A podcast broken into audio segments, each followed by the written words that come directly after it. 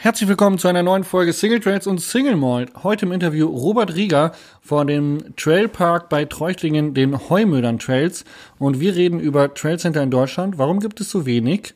Ähm, warum fangen im Moment so viele Leute an mit Radfahren?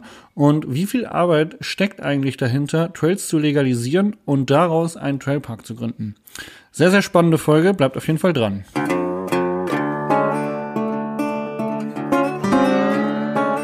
Single Trails und Single Mode, euer Podcast für Lach- und Sachgeschichten rund um die Bikeszene mit Tobi und Jasper.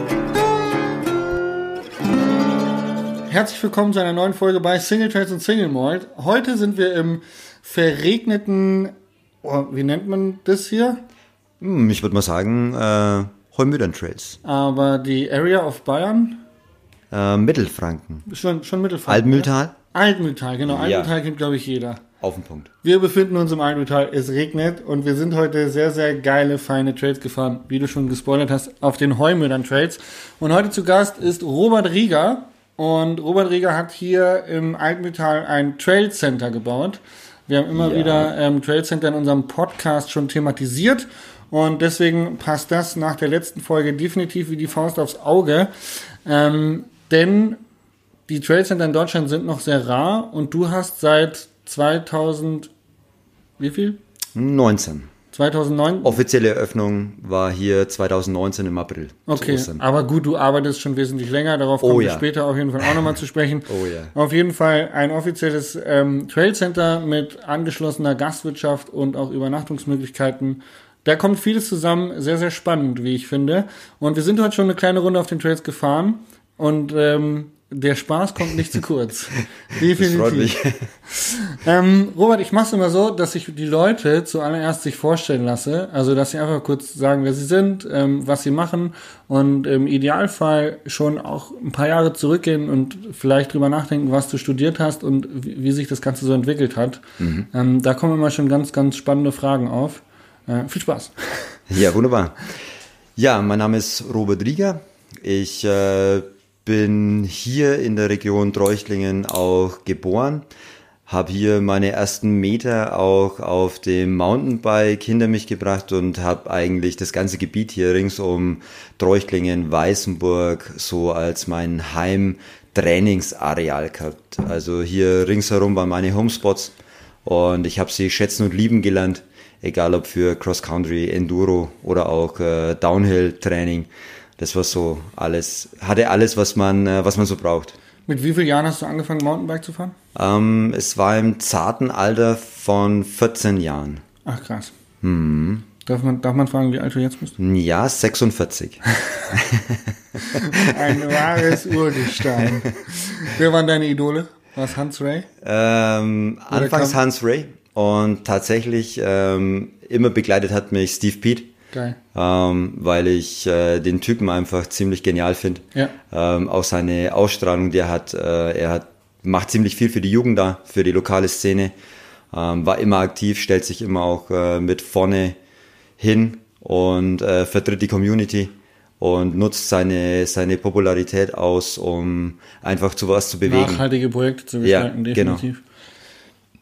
Ähm, wie kommt man, nee, wir fangen mal weiter vorne an. Du hast mit 14 angefangen, Mountainbike zu fahren und Ja. hier in Treuchtlingen sind ja deine Home Trails. Du hast Ja. also von Anfang an hier Trails auch ähm, mitgestaltet? Schon als Kind? Äh, als Jugendlicher, ja. Damals noch illegal? Äh, ja.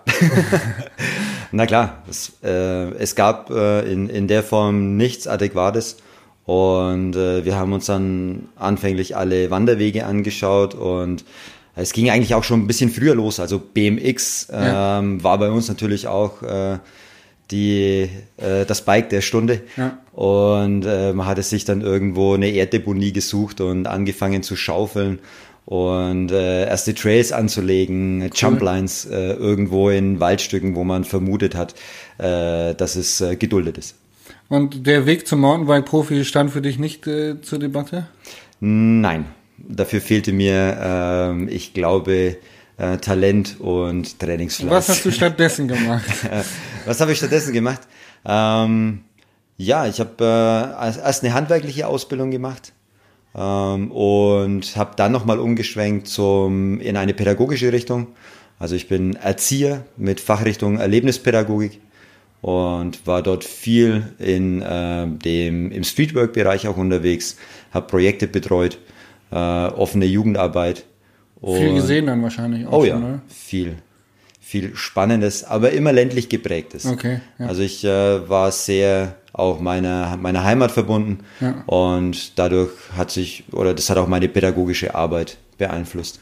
Aber wichtig war mir immer viel mit äh, mit Outdoor zu tun zu haben habe eine Ausbildung als Klettertrainer, äh, DAV und Fachübungsleiter Mountainbike.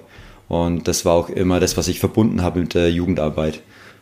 Und habe dort versucht, Jugendliche mitzunehmen auf die Dein Reise. Bruder ist ja auch in der Mountainbike-Branche tätig. Wohl wahr. Der Andi Rieger, richtig? Genau. Ähm, für die Leute, die ihn nicht kennen, Andi Rieger macht Happy Trails, eine Fahrtechnik- und Guiding-Schule. Ja. Ähm, dass das Ganze mittlerweile vereint ist, darauf kommen wir später noch zu sprechen. Sehr gerne. Ähm, aber du bist dann wahrscheinlich auch früher viel mit deinem Bruder gefahren, ihr habt euch hochgepusht oder? Ähm, ja. Ähm, weil ihr jetzt beide in der Mountainbike-Branche tätig seid, deswegen frage ich ein bisschen nach. Ich denke, es, es, es gab unterschiedliche Zugänge zu dem Thema Mountainbike. Bei mir war es eher immer tatsächlich ähm, der sportliche Aspekt ich bin Cross-Country-Rennen gefahren, war auch auf Etappenrennen unterwegs, Mountainbike cool, ja. im Team. Also damals gab es noch Andalusia Extrem, so ein Mehrtages-Etappenrennen mit KD Kompass und im Zweierteam und äh, tagelang Geil. im Sattel und solche Sachen. Und äh, Andys Zugang zu dem ganzen Thema Mountainbike war ähm, eher so mh, Sommer, Berge, Erlebnis, Mountainbike. Ja. Also wir hatten zwei unterschiedliche Zugänge. Du warst der Meine Rennfahrer eher, und er genau. hat es quasi eher als, ähm, als Erlebnis, als Erlebnis, ja. Expedition. Das war sein Zugang. Ja. Und hat sich natürlich dann oft überschnitten. Ja. Aber ähm, zwei interessante Zugänge zu einem und dem gleichen Sportgerät. Ähm, hast du dann aufgehört zu arbeiten als Streetworker oder Pädagoge und dann gesagt, ich will jetzt in die Mountainbike-Branche? Oder wie kam es dazu, dass du jetzt hier stolzer Besitzer oder äh, stolzer Betreiber eines äh, Trade Centers bist? Es war eher so ein, so ein Prozess. Also das ging nicht von heute auf morgen. Ähm, ich wusste schon immer, dass Klettern oder Mountainbiken ein zentrales Thema sein werden in meinem Leben. Und äh, habe immer überlegt, unsere Region bietet eigentlich so viel. Wenn ich hier Spaß habe, Mountainbike zu fahren, dann müsste es doch äh, mehreren Menschen genauso gehen. In meinem Freundeskreis war das klar. Aber was machen wir darüber hinaus? Was gibt es für Chancen für die Region auch im touristischen Bereich, was äh, zu platzieren? Und ähm, dann war ich eben im erlebnispädagogischen Bereich in einem Bildungshaus tätig und habe dort auch äh, mit einen Waldklettergarten aufgebaut und parallel aber immer auch geschaut, was gibt es noch für Möglichkeiten in unserer Region, was zu bewegen. Und klar, Mountainbiken war immer ganz oben auf der Liste. Und ja, und dann gab es mehrere Zufälle, auf die wir dann ja vielleicht noch kommen, äh, wie, wie das Ganze hier entstanden ist. Also es war eher ein längerer Prozess. Also es war nicht so, ich bin aufgewacht und jetzt geht's los. Ähm, du hast halt gesagt, 2019 ist das Ganze jetzt ein offizielles Trail Center. Ja. Wir haben vorhin schon drüber gesprochen auf unserer Enduro-Tour ähm, im, im feuchten Nass ähm, dass das erste Enduro-Rennen, wo ich hier auch mal mitgefahren bin, das war damals noch Specialized Enduro Race ja, oder so. Specialized SRAM Enduro Series. Ja, ja. Ähm, das war 2014, hattest du gesagt. 13, ja. 13. 13 war das erste ähm, Rennen. Dann, dann waren das noch geduldete Trails oder wie sah das damals aus? Ähm, es war so, dass diese Trails hier in Reuchtlingen immer speziell für das Rennen äh, vom RC Germania, der das maßgeblich hier ähm, auch äh, ins Leben gerufen hat, ähm, ausgeguckt wurden, also wo sind Möglichkeiten, Trails anzulegen. Ähm, dann wurden die für das Rennen speziell von einem riesengroßen Trupp von Freiwilligen wurden diese Trails angelegt. Ähm, das Rennen wurde durchgeführt und dann wurden die Trails wieder zurückgebaut. Ein Großteil dieser Trails. Okay. Und das wurde tatsächlich jedes Jahr aufs Neue von diesem Verein gestemmt. Und das war eine unglaubliche Leistung. Glaube ich dort, sofort. Die die da ähm, vollbracht haben, weil die kein, auf kein bestehendes äh, Trailnetz zurückgreifen konnten, sondern immer wieder neu. Was aber auch natürlich die Besonderheit dieser Rennveranstaltung ausgemacht hat und das wussten auch alle, die hierher fahren. Dass es immer äh, wieder neue Strecken sind und genau. dass es dementsprechend auch wenig Heimvorteil oder wenig, ähm, ja. Linienvorteil äh, kein Local-Vorteil, genau, sondern es war wirklich, ich denke so vier, fünf Wochen vorher wurden die Trails äh, aus dem Boden gestampft und nach der Rennveranstaltung innerhalb von 14 Tagen wieder zurückgebaut. Hattest du mit dem Verein auch schon was zu tun oder was? Ich bin tatsächlich Mitglied. Du bist Mitglied im, als Siegermania, genau. Und wir hatten vorhin schon darüber gesprochen, dass es ja hier auch sehr viele ähm, Landeigner gibt, ja. über die die Strecken dann quasi laufen. Und der Verein ist dann vorher einfach zu denen hingegangen und hat gesagt, wir würden ein Rennen machen oder wie lief das ab? Ja, es lief genauso. Okay, krass. Also wie, wie man es sich vorstellt. Eine unglaubliche Sisyphus-Arbeit herauszufinden, wem gehört das Grundstück, dann hinzugehen, äh, mit dem Grundstückseigentümern zu sprechen, eine äh, Nutzungsvereinbarung äh, festzulegen für diesen Zeitraum und dann die Strecken wieder zurückzubauen. Und das macht auch die Besonderheit dieser Arbeit im Vorfeld aus, die der Verein dort äh, an den Tag gelegt hat. Ähm, wenn man jetzt aber so ein Enduro-Rennen veranstaltet, dann ballern die Leute da ja runter. Meistens heutzutage auch mit Strava oder Garmin-Uhren. Auf jeden Fall die GPS-Tracks bleiben ja vorhanden. Äh, die Leute, die mitgefahren sind, wissen auch, wo die Trails dann lang gehen. Ist es nicht so, dass die Trails dann im Nachhinein noch weiterhin befahren worden sind? Oder wurden die so massiv zugelegt, dass es nicht ging, weil ich meine, die Trails hier, es gibt ja jetzt auch das Trail Center, ähm, also sie mussten ja irgendwie weiterhin befahren werden, oder nicht? Natürlich war das ein Thema, ähm, was auch den Verein immer beschäftigt hat. Ähm, die Trails waren immer wieder dann freigeräumt äh, und somit hat sich irgendwann ja auch herauskristallisiert, Mensch, da ist ein Bedarf. Ja. Also wie ähm, wie, wie, bekommen wir das geregelt, um, um diesen Bedarf, der ja nachhaltig da war, äh, von Jugendlichen, von Erwachsenen eigentlich querbeet durch die ganze Mountainbike-Szene, äh, wie können wir den decken und wie können wir das nachhaltig äh, auf die Beine stellen, dass es legal wird, was ja immer die, die allergrößte Frage ist, wie kriegen wir Trails in die Legalität? Und äh, so ist auch der Gedanke eben in Kombination mit dieser Location hier entstanden. Also diese Trails wurden immer wieder auch freigeräumt von Locals, ähm, wurden auch befahren, teilweise ähm, intensiver, teilweise weniger intensiv. Und dann hat man gesagt, okay, oder dann war unsere Idee, Mensch, machen wir das doch legal. Sehr cool. Wie viele Hürden gab es, als du angefangen hast, mit Behörden zu reden, dass du hier legale Trades haben möchtest? Hm. Also ich hatte tatsächlich viel Glück in dieser Situation. Ja. Ich bin auf Förster gestoßen, die äh, meiner Argumentation folgen konnten. Ich habe gesagt, ähm, das ist ein Bedarf ist da. Ähm, wir würden uns darum kümmern. Wir würden eine Kanalisierung dieses Themas auch äh, einleiten mit der Legalisierung dieser Trails. Und das haben die alle verstanden. Ich hatte einen Bürgermeister, der der dieses Thema auch gesehen hat, der war natürlich geprägt von diesem Rennen und wusste, Mensch, da ist eine Zielgruppe da. Und äh, auch hier waren, waren offene Türen und offene Ohren da. Und ich muss auch ganz ehrlich sagen, in der Unternaturschutzbehörde, die ja maßgeblich auch das Ganze beeinflusst, ob du einen Trail genehmigt bekommst oder nicht, ähm, konnte man auch auf Augenhöhe diskutieren und äh, Möglichkeiten abwägen, was, was funktioniert und was funktioniert gar nicht. Und somit war das hier klar auch ein langer Prozess und viele Gespräche. Aber ähm, wenn ich mitbekomme, wie schwer es in anderen Regionen oft ist, sowas umzusetzen, dann hatten wir es hier echt äh, noch einigermaßen gut. Und äh, abseits der Behörden gibt es ja noch die äh, Landeigner, Landeigentümer. Wie war es mit denen? Ähm, ja, da müssen klare Regelungen getroffen werden. Man muss die Ängste von den Landeigentümern nehmen, äh, was das ganze Thema Haftung angeht.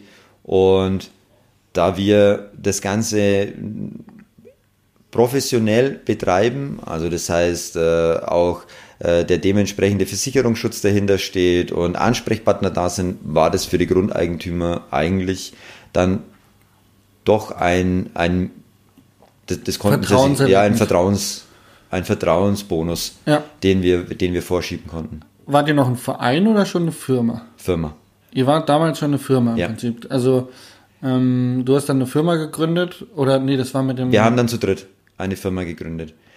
Also waren ja noch zwei Jahre Vorlauf. Im Endeffekt ja. war, ging das dann tatsächlich 2016 schon los. Ja. Äh, mit dieser mit diesem Anruf des Bürgermeisters, äh, dass dieses Gebäude, in dem wir uns jetzt gerade befinden, ähm, einen neuen Pächter sucht. Und ähm, ob ich nicht deine Idee hätte, wer das sein könnte. Äh, und da habe ich aber noch nicht an mich gedacht. Okay.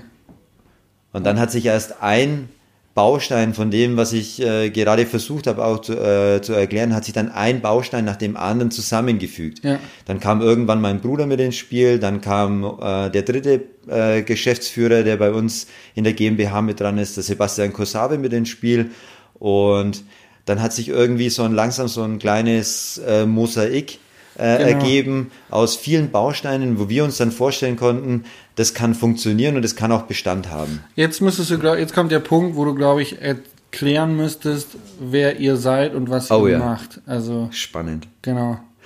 Ja, wir sind die Right Time GmbH, Ja. eine, eine Firma mit mehreren Geschäftszweigen. Im Schwerpunkt sind wir tätig im Bereich Events, ähm, Marketing. Wir unterstützen andere Outdoor-Anbieter bei der Umsetzung ihrer Projekte, betreiben eine Fahrtechnik- und Guiding-Agentur mit Happy Trails, ein Eventportal mit Heimatrausch und die Talstation Heumöderntal, also eine Gaststätte im klassischen Sinn. Bei und Treuchtlingen. Bei Treuchtlingen, genau. Und die Heumödern Trails, die zur Gaststätte hier, also Talstation Heumöderntal, gehören. Und dann noch so einen kleinen Waldklettergarten in Pappenheim. Euch gibt es seit 2018. Wahnsinn. Also hier hat sich sehr, sehr viel getan, ähm, was man bis jetzt gehört hat. Ähm, wir hatten vorhin schon mal drüber gesprochen, du könntest dir auch nicht vorstellen, einen Job zu tun, bei dem du immer die gleiche Tätigkeit machst. stimmt. Ähm, wenn du deinen Arbeitsalltag beschreibst oder eine, eine Arbeitswoche von dir beschreiben müsstest, routinemäßig, Ja, wie vielseitig ist sie, welche Aufgaben beinhaltet sie? Die ist spannend. Die geht äh, meistens am Montag los mit Office, Wochenende nacharbeiten, ähm, Buchhaltung, das gehört dazu. Ja. Also ganz klassische Bürotätigkeiten. Ähm, meistens versuche ich dann Montagnachmittag schon draußen zu sein, auf den Trails zu checken, was gibt's zu tun, irgendwelche Arbeiten. Das genieße ich dann auch. Das ist so dieser Gegenpart zu Büro, Ja. raus in die Natur mit Hacke und Rechen, ganz klassisch Handarbeit und äh, die Trails in Schuss bringen. Und dann kommt es ein bisschen drauf an, ob wir in der Hauptsaison sind, also dass täglich auch die Talstation geöffnet hat. Dann äh, ist ein Tag dabei, in dem ich äh, in der Küche stehe und ganz klassisch äh, eine Currywurst mit Pommes mache, einen Salat mit Kaspressknödel, eine Kaspressknödelsuppe, ähm, solche Dinge. Ich durfte heute schon äh, Kaspressknödel ähm, essen. Kurze Anmerkung von mir, sie waren sehr, sehr lecker. Ich habe sie sehr genossen. Dankeschön. Ja, und so geht es über, durch die ganze Woche. Dann äh, steht man mal wieder vorne am Dresen, versucht einen sehr leckeren Cappuccino zu präsentieren. Und ähm, dann ist man wieder mit Bürgermeistern im Gespräch. Ich hatte dir erzählt, äh, es geht hier auch weiter Ja. mit äh, dem ganzen Thema Mountainbike, mit anderen Gemeinden, die jetzt festgestellt haben, Mensch, es ist ein interessantes Thema. Ähm, wir möchten äh, auch mit Mensch, der Parkplatz drüben in, bei den Heumödern Trails ist immer voll. Wir wollen auch mal volle Parkplätze haben. Ja, so vielleicht können wir sich das vorstellen. Ja. Ja, und es ist doch ein sehr spannendes Publikum. Wir haben es geschafft, dieses Thema familienfreundlich auch tatsächlich umzusetzen. Wir haben solche Trails.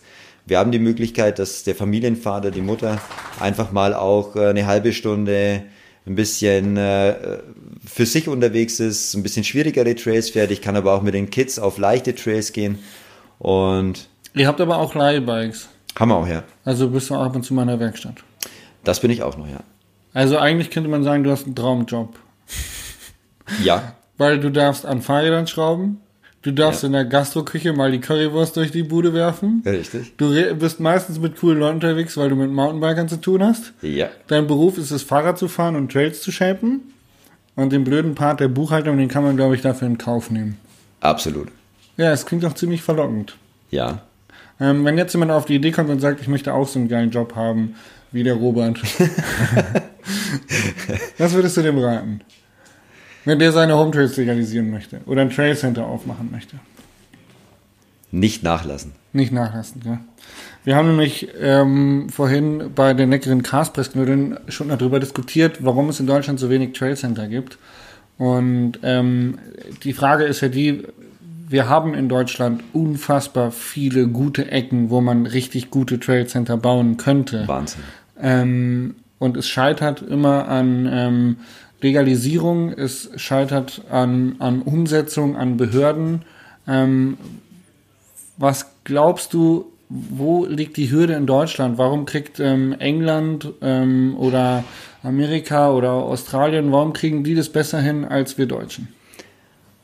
Puh, England, im speziellen Schottland, genau, hat es ja. äh, geschafft, sehr, sehr frühzeitig ähm, nicht nur Wandern zu, als Outdoor-Sport in den Fokus zu nehmen, sondern hat alles auf eine Stufe gestellt. Mhm. Es war Wandern, es war Reiten, es war Mountainbiken und hat sich in, in, in der Gänze Gedanken darüber gemacht, wie kann ich das im Raum organisieren, sodass es sich verträgt miteinander. Und es gab niemand, der geschichtlich daraus irgendwelche Vorteile hatte, sondern man hat einfach das Gesamtsystem einmal auf Null gesetzt und hat dann hat gesagt, das und das ist der Bedarf und wie können wir den so organisieren, dass es in der Natur verträglich ist, ich damit Bildung auch umsetzen kann ist in Schottland ganz wesentlicher Aspekt des ganzen Themas. Und wie bekomme ich Lenkung und äh, ein, ein gutes Miteinander hin? Und das haben die einmal hochkonzeptioniert und äh, das dann über dieses Gebiet gelegt. Ähm, als bestes Beispiel dieses Themas Seven Stands mhm. ähm, als Gesamtverbund.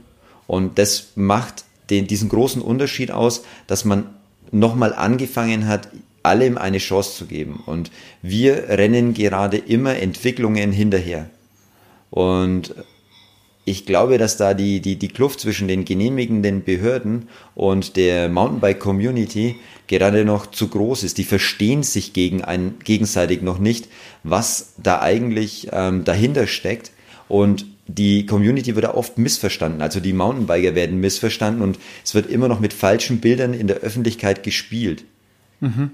Ähm, das ist das, wir haben was vorhin schon drüber gesprochen. Finde. Ja. Ich glaube, dass das viel so ein bisschen auch so eine Alterskluft ist, dass die Leute, die das entscheiden, mit Mountainbiken nichts zu tun haben, weil sie zu alt sind ähm, und vielleicht selber keine Kinder haben, die Mountainbike fahren, sondern halt Fußball spielen, also mit dem Thema Mountainbike noch nicht in Verbindung gekommen sind und sich dementsprechend auch da nicht drauf einlassen können. Also wir hatten neulich die Story im Harz, wo ähm, eben von der Matthias Schmidt-Baude der Pächter erzählt hat, dass er da oben einen, einen Wanderweg reaktivieren mhm. wollte, der schon lange da war. Und dann war er bei diesem Wanderclub, der für die Instandsetzung der Wege äh, verantwortlich ist, äh, vorsprechen und wollte, dass dieser Weg wieder aktiviert wird, um da oben mehr Touristen, vor allen Dingen Familien, einen Kurzwanderweg von fünf Kilometern, ähm, um diesen Bikepark rum äh, zu, zu realisieren oder wiederherzustellen. Und der wurde ja förmlich ausgelacht. Also der wurde da wirklich ähm, mit verschränkten Armen verschmäht, würde ich sagen.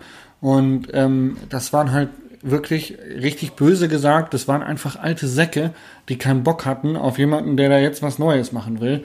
Und vor allen Dingen schon gar nicht der einer, der irgendwie mit dem Bikepark in Verbindung steht. Mhm. Ähm, glaubst du, dass ich, böse auch gesagt, beim BDR war es jahrelang immer das gleiche Problem, dass die Downhiller irgendwie die, die dummen Typen waren.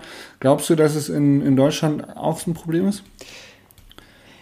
Ich glaube ja. Also, wenn also, ich mir, wenn ich mir die letzten Tage jetzt äh, die Berichterstattung ähm, in, in den Medien, vor allem öffentlich-rechtlichen, anschaue, ähm, war es WDR?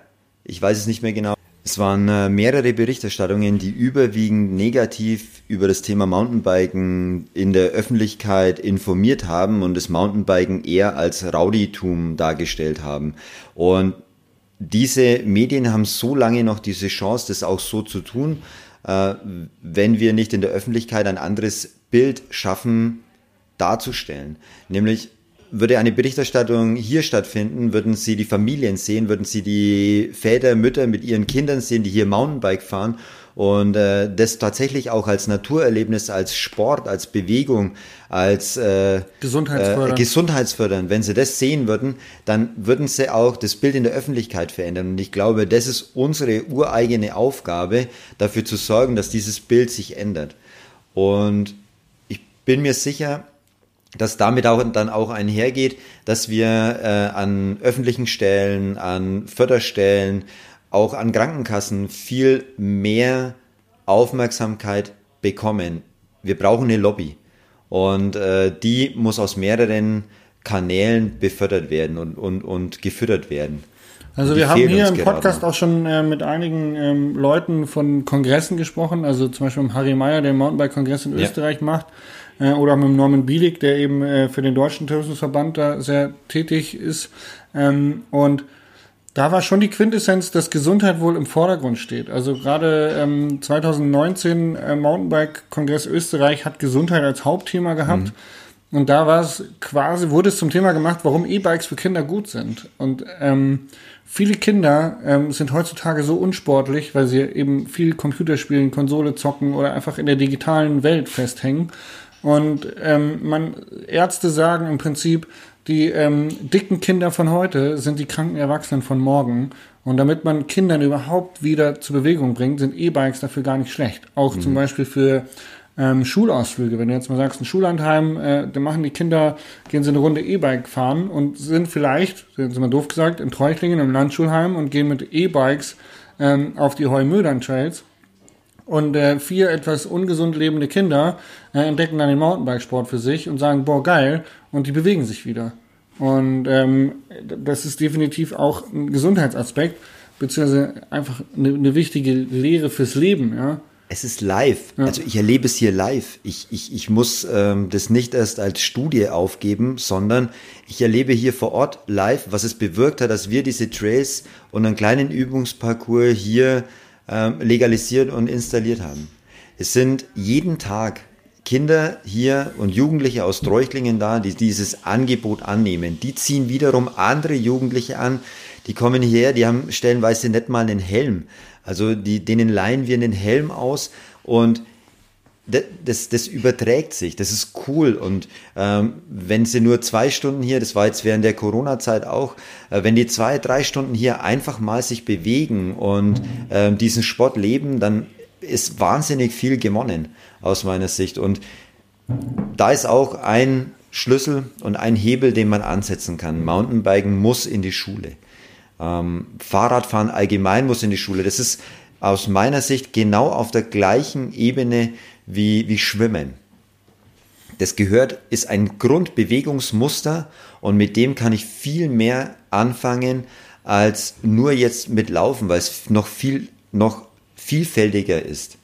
Also das heißt, das Sport, der sportliche Aspekt, der koordinative Aspekt, äh, Balancegefühl, Aufmerksamkeit schulen und ähm, wenn man sich in der, in der Schweiz anschaut, auch diese Pumptracks, die du an Schulen hast, ähm, das ist ein guter erster Einstieg in dieses ganze Thema Bewegung. Also, und da ist im Prinzip Fahrrad auch schon mehr Sportgerät als nur ähm, Fortbewegungsmittel. Das fand ich jetzt neulich sehr erschreckend. Meine Vermieterin hatte mich gefragt, Mensch Jasper, kannst du für meine Kids Mountainbikes günstiger besorgen oder Fahrräder? Und ich habe gesagt, ja klar, ich habe Kontakte, ich check mal aus und habe ihr im Prinzip zwei, drei Angebote machen können von ein paar Herstellern, äh, die so einen Freundschaftspreis machen würden.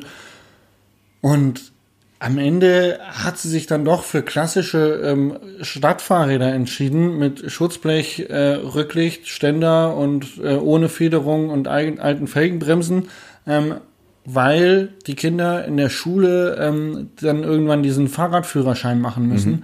wo sie ein verkehrssicheres Fahrrad brauchen. Und ich habe im, in meinem Bild habe ich gesehen, oh shit, hätten die Kids Mountainbikes bekommen. Wie geil, die hätten vielleicht mal bei uns hinterm Haus irgendwie die steile Wiesenabfahrt runterschredden können und hätten dann irgendwie das für sich entdeckt und hätten gesagt, boah, es macht voll Bock, mit dem Fahrrad über eine selbstgebaute Sprungschanze zu springen. Ja. Ähm, und jetzt haben sie zwei so Stadtgurken in der Garage stehen, ähm, weil in der Schule wird noch ein Schutzblech und ein Licht gebraucht für ähm, ein straßenverkehrssicheres Fahrrad was das, das finde ich so altmodisch und ich das finde, das ist so weit weg von, von Fahrrad und Mountainbike und, und, und Sport. Mhm. Natürlich ist es wichtig, dass Kinder Verkehrsregeln lernen, aber dafür brauche ich nicht ein verkehrssicheres Fahrrad mit in die Schule bringen. Ähm, wenn ich irgendwie heutzutage auf einem fucking Snakeboard oder E-Scooter oder auf einem normalen Scooter oder auf Rollerblades, die auch nicht verkehrssicher sind, auch durchs Dorf fahre. Ja. Also ich verstehe diesen, ich verstehe diesen wichtigen Aspekt von, von Fahrrad- und Verkehrsregeln nicht wirklich, ähm, wenn es heutzutage Hoverboards gibt, ähm, wo die Kinder ohne Helm auch im Straßenverkehr durch die Gegend äh, gondeln äh, und sich überhaupt keine Gedanken machen, was dabei passieren könnte. Also dieser, diese moderne Sichtweise, die ist irgendwie nicht angekommen. Und ich glaube, das ist so ein bisschen, worauf ich vorhin hinaus wollte mit den alten Menschen, die dann mhm. häufig in Behörden oder in eben solchen ähm, bestimmenden Prozessen integriert sind, dass wir da eigentlich mal einen Generationswechsel bräuchten, dass da mal irgendwo irgendwann ein Vater sitzt, der ein Kind hat, das mit dem Hoverboard eben zur Schule fährt und sagt, wofür muss mein Kind äh, mit, mit, mit dem Licht am Fahrrad in die Schule fahren, wenn es morgens mit einem Hoverboard zur Schule fährt, ja. was auch nicht verkehrssicher ist. Da stimmt doch irgendwo wo die, die Relation nicht. Und ähm, mir hat es so wehgetan, weil halt eben die Kids jetzt irgendwie keine Mountainbikes bekommen haben, sondern halt so langweilige Straßenräder. Ja, und die stehen meistens in der Garage. Genau, und das hat mich ein bisschen, das hat mir so ein bisschen traurig gemacht und äh, hat mir das so ein bisschen aufgezeigt. Ähm, was sagst du denn, was macht denn jetzt so einen guten Trailpark aus? Wir haben ja schon gesagt, wir brauchen irgendwie Familien, um das Mountainbike-Bild allgemein zu, zu verbessern, um zu zeigen, dass das ähm, in der Gesellschaft angekommen ist, dass mhm. es ein Breitensport ist, dass wir dafür mehr legale Trails brauchen. Aber nur eine Murmelbahn ist ja jetzt auch kein Mountainbiken mehr. Nee. Was, was braucht ein Trailcenter, damit es attraktiv ist, damit es genutzt wird? Also ich glaube, ähm, die die wichtigste Komponente von dem Trail Center oder Trail Park ist eine Vielfältigkeit an Strecken. Also die, die Abwechslung, die es macht, dass man sich, äh, dass man einsteigen kann in dieses Thema, dass man nicht direkt überfordert ist und wieder die Lust zu, die, und wieder die Lust verliert. Ähm, das sind die klassischen Murmelbahnen, ob wir die jetzt mögen oder nicht, aber sie verleihen ein erstes Gefühl für sein Sportgerät. Ja, wie beim Pumptrack auch. Wie beim Pumptrack und ja. so ist es mit einer Murmelbahn. Ich kann über die Geschwindigkeit dann auch die Schwierigkeit steigern und das ist, damit machen wir gute Erfahrungen. Und dann muss es aber sehr schnell auch daran gehen, dass ich es, dass ich Kontakt habe zu Wurzeln, zu losen Steinen, dass dieses erste Gefühl für sein Sportgerät dann auch gesteigert wird in noch mehr Balance, in die Blickführung, die einen wichtigen Aspekt hat äh, und dann bis dahin, dass eben die ersten kleinen Sprünge kommen, dass ich Übungsmöglichkeiten habe, wo ich auch mehrmals über einen kleinen Drop, über einen kleinen Table drüber kann. Und das sind diese Aspekte und natürlich trotzdem auch für Fahrer, die einen gewissen Anspruch haben, immer noch eine Strecke in der Hinterhand habe, ähm, dass ich sie auch bei mir noch zufriedenstelle. Also das, aus meiner Sicht ist das Spektrum wichtig. Aber wenn wir wollen, dass mehr Leute den Zugang finden, dann sind diese Anfäng Anfangsstrecken oder Anfängerstrecken, Murmelbahnen der, der Schlüssel zum Erfolg. Definitiv. Und ein guter Übungsparcours. Ja, du hast im ersten Satz, glaube ich, gesagt, äh, dass die zu Anfangs keine Überforderung eintreten soll. Ja. Und was mir hier aufgefallen ist, dass das vor allem auch nicht passiert im Uphill. Und ähm, dass, glaube ich, auch flache Uphills so ein bisschen auch der Schlüssel ja. zum Erfolg sind. Weil die Trailcenter, die ich jetzt kenne aus Schottland oder auch Australien, ähm, die haben alle so leichte, dahingehende Uphills, wo du dich immer irgendwie mit deinen Kumpels auch noch unterhalten kannst. Ähm, oder du fährst tatsächlich einen Trailberg auf so eine Art Uphill-Flow, aber halt damals noch ohne E, heute ist ja fast alles E. Ja, das stimmt. Ähm, aber eben flache Anstiege und das ist so ein bisschen das, was ich im Deister immer sehe. Also bin ja Hannoveraner, ne? Ihr ja. kennt alle den Deister. Ähm, mittlerweile ja. Mittlerweile ja. So viele Trails, wie es da gibt. Tatsächlich ein exemplarisches Beispiel.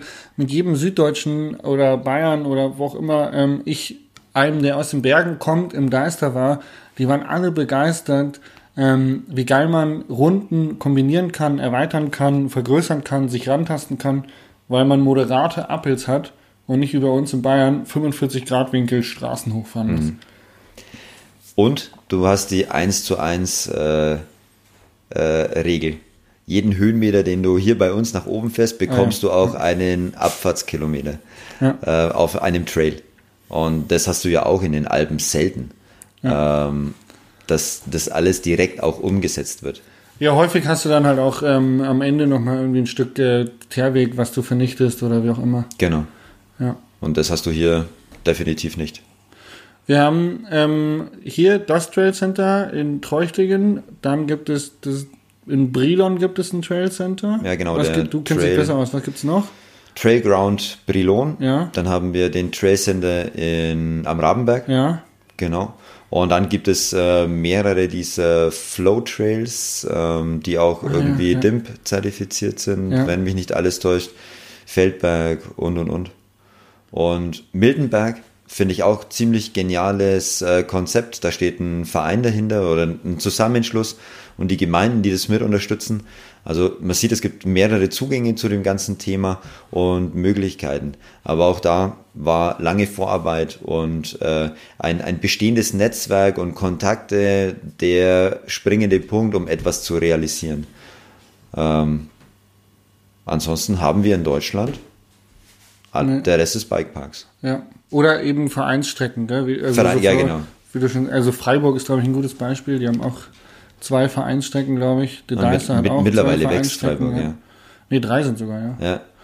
Ähm, Und die haben 1600 oder 1800 Mitglieder. Also die haben äh, dieses sehr, Vereinsthema sehr, sehr, sehr gut aufgebaut. Also Hut ab. Lob an Freiburg. Übrigens auch eine sehr, sehr gute Folge, wer sie noch nicht gehört hat, mit Philipp Martin. Wir haben sehr, sehr viel Alkohol getrunken, es war lustig.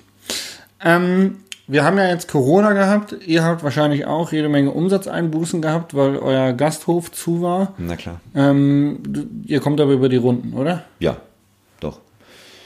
Ähm, Zuversichtlich. Attacke. zuversichtlich optimieren in die Zukunft, schon Ja. mal äh, sehr, sehr gut.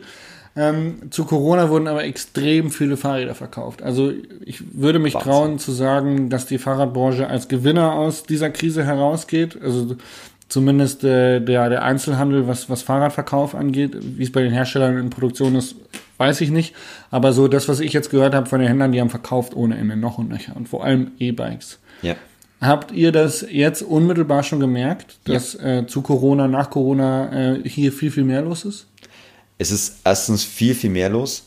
Wir merken, dass die, dass der Süd, also der Zug nach Süden, Italien, äh, ähm, dann Österreich, Schweiz, ähm, dass die natürlich jetzt alle irgendwo hier ihre Spots suchen und hier Locations suchen, um zu fahren. Es ist auch für uns immer wieder erstaunlich, wie viel äh, Besucher wir aus dem Münchner Raum haben. Und der Anteil an E-Mountainbikes ist definitiv gestiegen. Also die Beobachtung machen wir. Und Ich denke, es waren letztes Jahr noch 20, 30 Prozent. Sind wir mittlerweile bei der Hälfte unserer Besucher, die mit einem E-Bike anreisen. ja, Ja. ähnliches muss ich sagen, würde ich am Bikepark Sammerberg verzeichnen, wo ich häufig fahre. Ja. Das ist echt mittlerweile fast fünf, ja, nicht ganz 50, aber so 35 bis 40 Prozent auf alle Fälle. Ja. Ähm, ist dir aufgefallen, dass es Leute hierher getrieben hat, die vor Corona vielleicht nicht gekommen wären? Also viele Neueinsteiger. Also ich weiß nicht, wie viel du von den Radfahrern tatsächlich siehst, die hier, weil ihr habt ja ein Trade Center Ja. im Moment noch ähm, for free. Ähm, ist, hast du gesehen, dass Leute auf dem Rad sitzen, die vorher nicht Rad gefahren sind Ja. nach Corona? Wir haben ganz viele Einsteiger. Ja. Ganz viele, die in den, in den Mountainbike-Sport, die jetzt erst einsteigen, die sich jetzt aufgrund von ausgefallenem Urlaub äh, sich überlegt haben, Mensch, wie kann ich das Geld, was ich sonst jetzt für Flug, äh, Hotel und so weiter ausgegeben hätte, wie kann ich das positiv umsetzen für mich und für meine Gesundheit? Und dann war, denke ich, aus meiner Sicht die logische Folge ähm, äh, Fahrrad. Dann hat man sich überlegt, je nachdem, was für eine Richtung man möchte, und viele haben das E-Mountainbike für sich entdeckt. Ja. Und das merken wir. Hier kommen äh, ganz viele Besucher an mit neuen Bikes, neuer Ausrüstung, neuer Schutzausrüstung, ähm, die sich speziell dafür mit Heckträger und dann laden sie ihre Bikes ab und machen ihre ersten Trail-Erfahrungen hier bei uns im Trailpark. Als tatsächlich spannend, das zu beobachten. Und Glaub wir merken es auch im, äh, im Kurs, in den Kursbuchungen. Ja. Also ganz viele, die jetzt äh, Grundlage geschult bekommen möchten äh, und so ihre ersten Meter auf dem Fahrrad. War interessant. Ich habe neulich, ähm, ich glaube, für einen Beitrag für NTV, ähm, auch über Radfahren, äh, musste ich ein Interview geben und da war die Frage, was würde ich denn empfehlen, jemanden, der, der anfangen möchte, Rad zu fahren? Und meine Empfehlung war auch, dass man es doch ähm, vielleicht mal mit einem Kurs beginnen sollte, weil im Radsport wird gerne mal so, ach, ich kann Rad fahren, ich bin früher immer mit dem Fahrrad gefahren, dann kann ich auch Mountainbike fahren, das ist ja nichts wie Radfahren im Wald. Ähm, habe ich gesagt, nee, ist vielleicht nicht so die gute Idee, weil beim Skikurs äh, oder beim Skifahren nimmt man sich ja auch einen Skikurs und äh, lernt die Technik. Ähm, und ich Ja. glaube, dass das im Radfahren häufig vernachlässigt wird. Aber Das kommt aber. der Trend ist definitiv äh, Ja. zu vermerken. Wir haben eine Fahrtechnikschule gegründet, Racing Skills. Wir haben morgen einen Kurs bei euch hier auf Richtig, den ja. Heumündern Trails, der Max Wir Gast freuen und uns. ich. Ähm, von daher, wir merken es auch, die, die, die Kids, die jetzt hinterherkommen, die haben auch Bock, was zu lernen. Mhm. Und ähm, ich glaube, das geht alles in die richtige Richtung. Was ich, wie gesagt, immer noch schade finde, ist, dass wir vor allem im Mittelgebirge, auch im, im norddeutschen, westlichen, östlichen Raum, so viele Möglichkeiten hätten, coole Trailcenter zu bilden, ähm, die leider wegen Legalisierung, behördlichen Wegen, Haftung oder auch Landeigentümer immer wieder scheitern, was ich sehr, sehr schade finde, weil, also wir waren jetzt neulich in Thüringen, auch da, ey, da gibt's Möglichkeiten, da könnte Wahnsinn. man Trailcenter bauen, die wären so, so geil, fernab von Gut und Böse, genauso wie im Harz. ist eigentlich schade. Ja, ich denke, die, wir brauchen diese Lobby und die müssen wir uns erarbeiten, die werden wir nicht geschenkt bekommen. Und wenn wir das geschafft haben, uns dort zu positionieren, dazu brauchen wir große Player auf dem Markt. Die müssen auch die Verantwortung für das, was sie verkaufen, in irgendeiner Form übernehmen. Das Ja. finde ich auch ganz wichtiger Aspekt, der oft vernachlässigt wird. Ähm, Ich bringe etwas äh, in den Verkehr und was passiert damit und wie kann ich das, was damit passiert, auch unterstützen, positiv. Ja. Es gibt so Ansätze von verschiedenen Brands, ähm, aber da dürfte aus meiner Sicht noch viel mehr in diese Richtung getan werden. Ja. Und ja, es wird noch Jahre dauern. Ich äh, habe das irgendwann mal mit der Wanderbewegung verglichen. So lange hoffe ich zwar nicht, dass es dauert. Das waren 150 Jahren. Also vor 150 Jahren hat das ganze Thema Wandern auch begonnen damit, dass Wanderwege angelegt wurden. Die gab es ja auch nicht. Ja. Das Einzige, was es gab, gab Versorgungswege äh, zu Almen. Die hatten einen Zweck. Ja. Aber die Wanderwege wurden tatsächlich von Wanderern angelegt, nur um wandern zu gehen. Das hatte keinen, äh, keinen. war ein äh, Hobby, ja, Es war ein Hobby, es war Freizeitbeschäftigung, Freizeitbeschäftigung. Und ich weiß nicht, inwieweit sie das vor 150 Jahren auch immer mit dem jeweiligen Landeigentümer ähm, in Abstimmung gebracht hatten. Von dem her gibt es da noch Entwicklungspotenzial. Wir müssen uns äh, richtig positionieren, politisch positionieren und dann wird sich auch vieles umsetzen lassen. Definitiv. Wir dürfen gespannt sein. Ja, Solange es in Baden-Württemberg noch eine 2-Meter-Regel gibt, wird es da auf jeden Fall schwierig mit dem Trailpark. das ist wohl wahr. Ja. Ähm, vielen Dank. Möchtest du noch abschließende Worte sagen? Abschließende Worte. Ich möchte mich äh, bei allen bedanken, die das Projekt hier bis jetzt unterstützt haben und nach wie vor noch unterstützen. Freue mich auf jeden Besucher, auf Feedback hier bei uns im Trailpark Treuchtlingen, Heumödern Trails. Und Einzugsgebiet Ja, München hast du gesagt. ja, Wahnsinn. Viel Münchner, ja. Und freue mich auf die Saison 2020, die jetzt ja erst so richtig Fahrt aufnimmt. Ja, bleibt gesund. Ähm. Robert Rieger im Interview bei po unserem Podcast. Vielen lieben Dank für deine Zeit. Das war eine sehr, sehr schöne Zeit. Ähm, auch bis jetzt mich. auf den Trails und wir freuen uns natürlich morgen noch auf einen erfolgreichen Workshop. Ähm, vielen Dank fürs Zuhören. Auf Wiedersehen. Dankeschön.